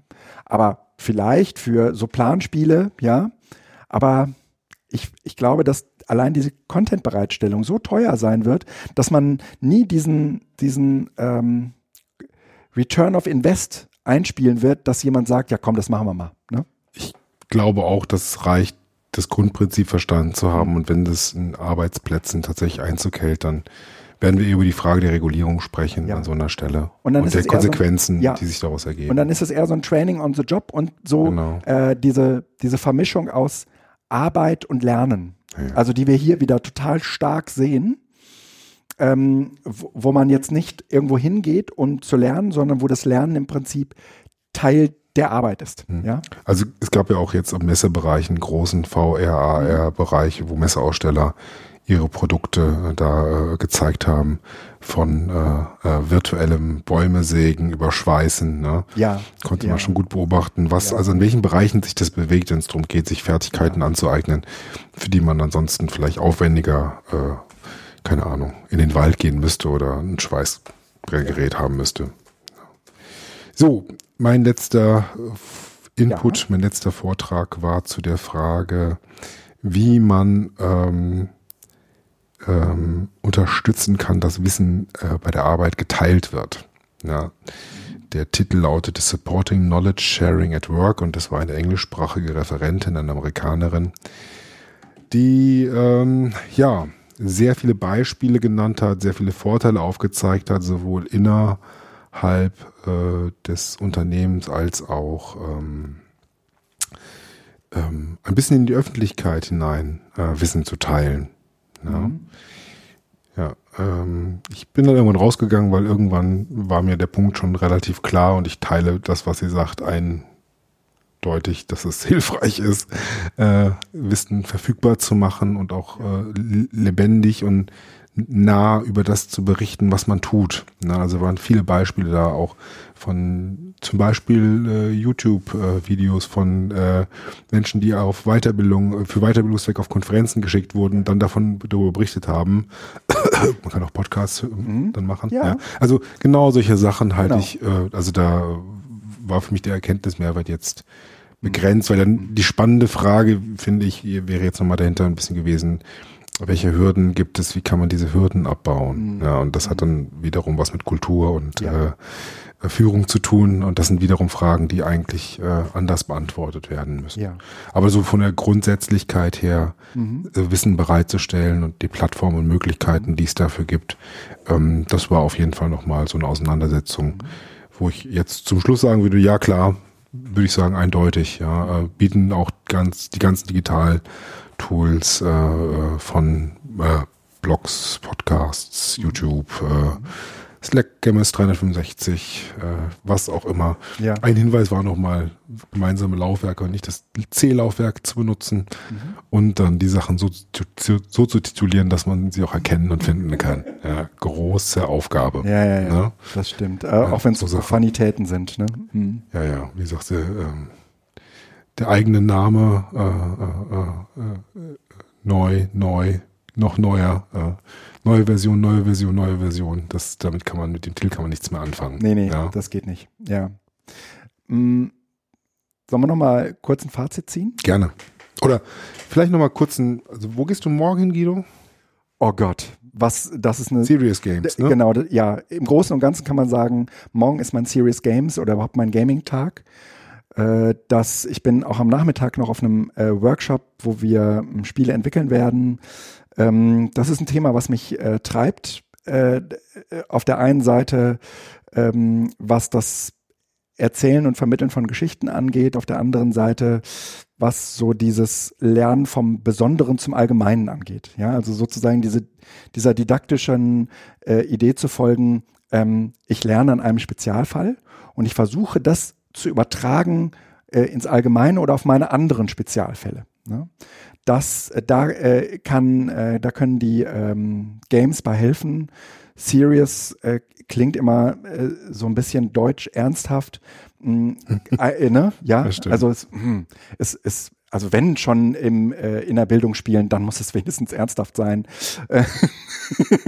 und ähm, ich würde sagen, ach, es wäre gar nicht schlimm, wenn wir uns dabei auch noch amüsieren würden. Äh, ich glaube tatsächlich aber auch, dass das äh, einer der erwünschten Nebeneffekte ist, die, die eh passieren. Ne? Also äh, da freue ich mich morgen drauf. Ich werde mir noch einen Vortrag von der HR von Bosch anschauen, glaube ich. Also mhm. ich finde es immer ganz schön, das ist mir ein bisschen zu kurz gekommen das wäre schon Teil des Fazits, dass auch tatsächliche Unternehmens, äh, ähm, nochmal berichten, wie sie das Ganze ja. in ihrem Unternehmen umsetzen. Ja. Ähm, und dann gibt es noch einen Workshop Right People, Wrong Skills, Reskilling Your Workforce. Also, ah, du hast die ganzen englischsprachigen Talks hier rausgesucht. Ich kann, ich kann mir nicht helfen. Ich finde sie irgendwie interessanter ja, ja, ne, ja. als viele andere Themen, gut. die da sind. Alles gut. Ähm, Mich wird's überfordern. Äh, aber ich bin froh, weil du mir davon auf Deutsch erzählen kannst. Ja. Aber es ist auch gut, dass ich nicht mitdiskutieren kann. Dann kann ich meine Energie sparen aufs Zuhören. Ne? Okay. Aber das schaue ich mir auf jeden Fall morgen Ja. mal an. Ja. Ne? Und so dein Eindruck insgesamt, wir hatten ja schon mal Mhm. im Vorfeld über die Lehrtech gesprochen, da hattest du dich eher skeptisch geäußert. Ich glaube, du hast am Anfang ja auch schon Ganz was dazu Anfang, ja. gesagt. Ne? Mhm. Also ich äh, würde jetzt mal festhalten, dass ich äh, die, die LearnTech insgesamt, so auch als Erlebnis jetzt mit allem drum und dran, was wir ja in den letzten drei Tagen erlebt haben, äh, war das toll, war das ein Gewinn, ja. Ähm, was die LearnTech tut, was jetzt auch durchaus zum äh, Teil meiner ähm, beruflichen Neuorientierung ist, ähm, nochmal viel, viel stärker auf die Unternehmen und die Betriebe zu schauen, ähm, weil die Herangehensweise natürlich nicht sein kann, äh, jetzt hier äh, die großen digitalen Luftschlösser zu bauen, sondern äh, eher zu schauen, dass man äh, eng an dem dran ist, was so betriebliche Realität auch ist. Mhm. Ähm, davon äh, zu abstrahieren natürlich und das äh, irgendwie auch auf unser Bildungszentrum, auf unsere Bildungsarbeit dann zu transferieren, schon klar. Aber was die äh, LearnTech da auf jeden Fall äh, äh, ähm, zu beiträgt, ist diese Unternehmensblicke. Und ich würde auch im Nachhinein sagen, das waren die interessanten Talks, die ich gehört habe. Äh, das Aussteller-Ding, da würde ich sagen, wenn ihr die LearnTech besuchen wollt, äh, reicht da ein Tag. Also, ne, wenn ihr nur die Messe angucken wollt, würde ich sagen, äh, das sind zwei Hallen. Selbst wenn man irgendwie viel mit diversen Ausstellern und Ausstellerinnen reden will, ist man dann nach einem Tag durch. Ne? Aber das Konferenzprogramm, da, da würde ich im, im Nachhinein, glaube ich, auch nochmal ziemlich genau darauf achten, wo kann ich dem Programm entnehmen, dass es sich um einen Erfahrungsbericht aus den Unternehmen handelt. Die würde ich, glaube ich, wenn ich da im nächsten Jahr nochmal äh, hingehen äh, würde, n- würde ich präferieren. Mhm. Lessons learned. Ja, da war ich bei den ganzen Sachen. Nein, ähm, ich merke, dass mir das Vokabular eingängiger geworden ist bei den Sachen. Ich glaube, ähm, als ich vor zwei Jahren das erste Mal, einzige Mal hier war, Mhm. war mir vieles noch sehr fremd und alles war neu und aufregend. Und jetzt merke ich, oh, jetzt kommen mir Sachen schon so bekannt vor, dass sie schon teilweise abgestanden wirken. Aber ähm, was schon nochmal schön ist, ist tatsächlich so ein Gradmesser zu bekommen, wo so zumindest ein Stand der Debatte anscheinend gerade ist. Mhm. Nur noch so eine Selbstverortung und immer so eine Ja, so ein Selbstbeobachtung. Benchmarking, ja. Wo ja. befinden wir uns da gerade Ja. eigentlich? Sind wir da auf dem richtigen Weg? Passt Ja. das hier? Passt das da? Äh, da haben wir auf der Messe ja auch viele Sachen uns angeguckt und äh, für das, was kommen soll, entsprechend äh, äh, gewichtet. Und das war schon, äh, da, da stimme ich dir voll zu, ein absoluter Gewinn. Äh, Mhm. Diesen Raum und diesen Zeit zu haben, sich äh, da nochmal voll drauf einzulassen. Ich würde sogar sagen, dass es ähm, ganz eine große ähm, Hilfe für mich war. Ähm, nicht nur jetzt in diesem Podcast, sondern auch die Zeit über ähm, mit dir als direktem Kollegen irgendwie darüber Mhm. zu, äh, zu reden, weil tatsächlich irgendwie, wenn so die Transferwirksamkeit, ja, also jenseits von steckte kleine Ziele und so weiter, ist halt schon irgendwie gut, wenn man äh, ähm, das nicht anstaut und äh, am, am Ende irgendwie in einem Kollegium oder so berichten kann, äh, sondern wenn man äh, sofort auch äh, so eine unmittelbare, äh, so das unmittelbar Gehörte irgendwie diskutieren kann. Ja. Ne? Und zwar jetzt nicht irgendwie mit den Leuten, mit denen man ja eigentlich überhaupt nichts zu tun hat, die auch in total anderen Zusammenhängen arbeiten wie wir. Ich glaube, wir sind die einzig beiden Gewerkschafter gewesen hier auf der ganzen. Das stimmt nein, nicht. Nicht ganz. Das stimmt Nein, nein, nicht. wir haben noch zwei andere äh, getroffen, drei andere Drei. getroffen. ähm, Und es waren, nee, vier, der, einen haben wir gar nicht gesehen, aber ah, egal. okay, ne? Aber, ne? Wir aber werden im Nachgang dünn- werden wir merken. dünn gesät, glaube ich, Ja, ja. insgesamt so im Verhältnis. Und äh, da würde ich sagen, da sind halt auch nochmal unsere, unsere Anforderungen, die wir so äh, haben, andere. Äh, und das ist schon auch so eine Lessons learned, äh, dass man das, dass man, dass man gut daran tut, dass man zu zweit hier ist. Ja, Ja, ja. für diese, für diese Rückbindung auch direkt. Ne? Also was wir so nebenbei ja immer machen, ist uns gerade ganz stark äh, austauschen und vernetzen. Ja. Und das ist ja auch eine spannende Dynamik, die wir gerade in Metall haben, dass ich, ich, wie ich finde, ziemlich viel äh, schon seit einer Weile bewegt und aktuell noch äh, sich, sich entwickelt und dass es da eine sehr große Offenheit gibt und ein sehr große, großes Interesse und Neugier gibt, mhm. Sachen zu gestalten im Bereich. Mhm. Und ich, wie gesagt, möchte das Ganze für mich jetzt erstmal hier beenden, indem ich nochmal auf die Knie falle und sehr froh bin, dass du bei uns bist, Guido. Ja, ja vielen das Dank. Das heißt nämlich auch, dass wir wieder regelmäßig Sendungen machen, ne? Ja, genau.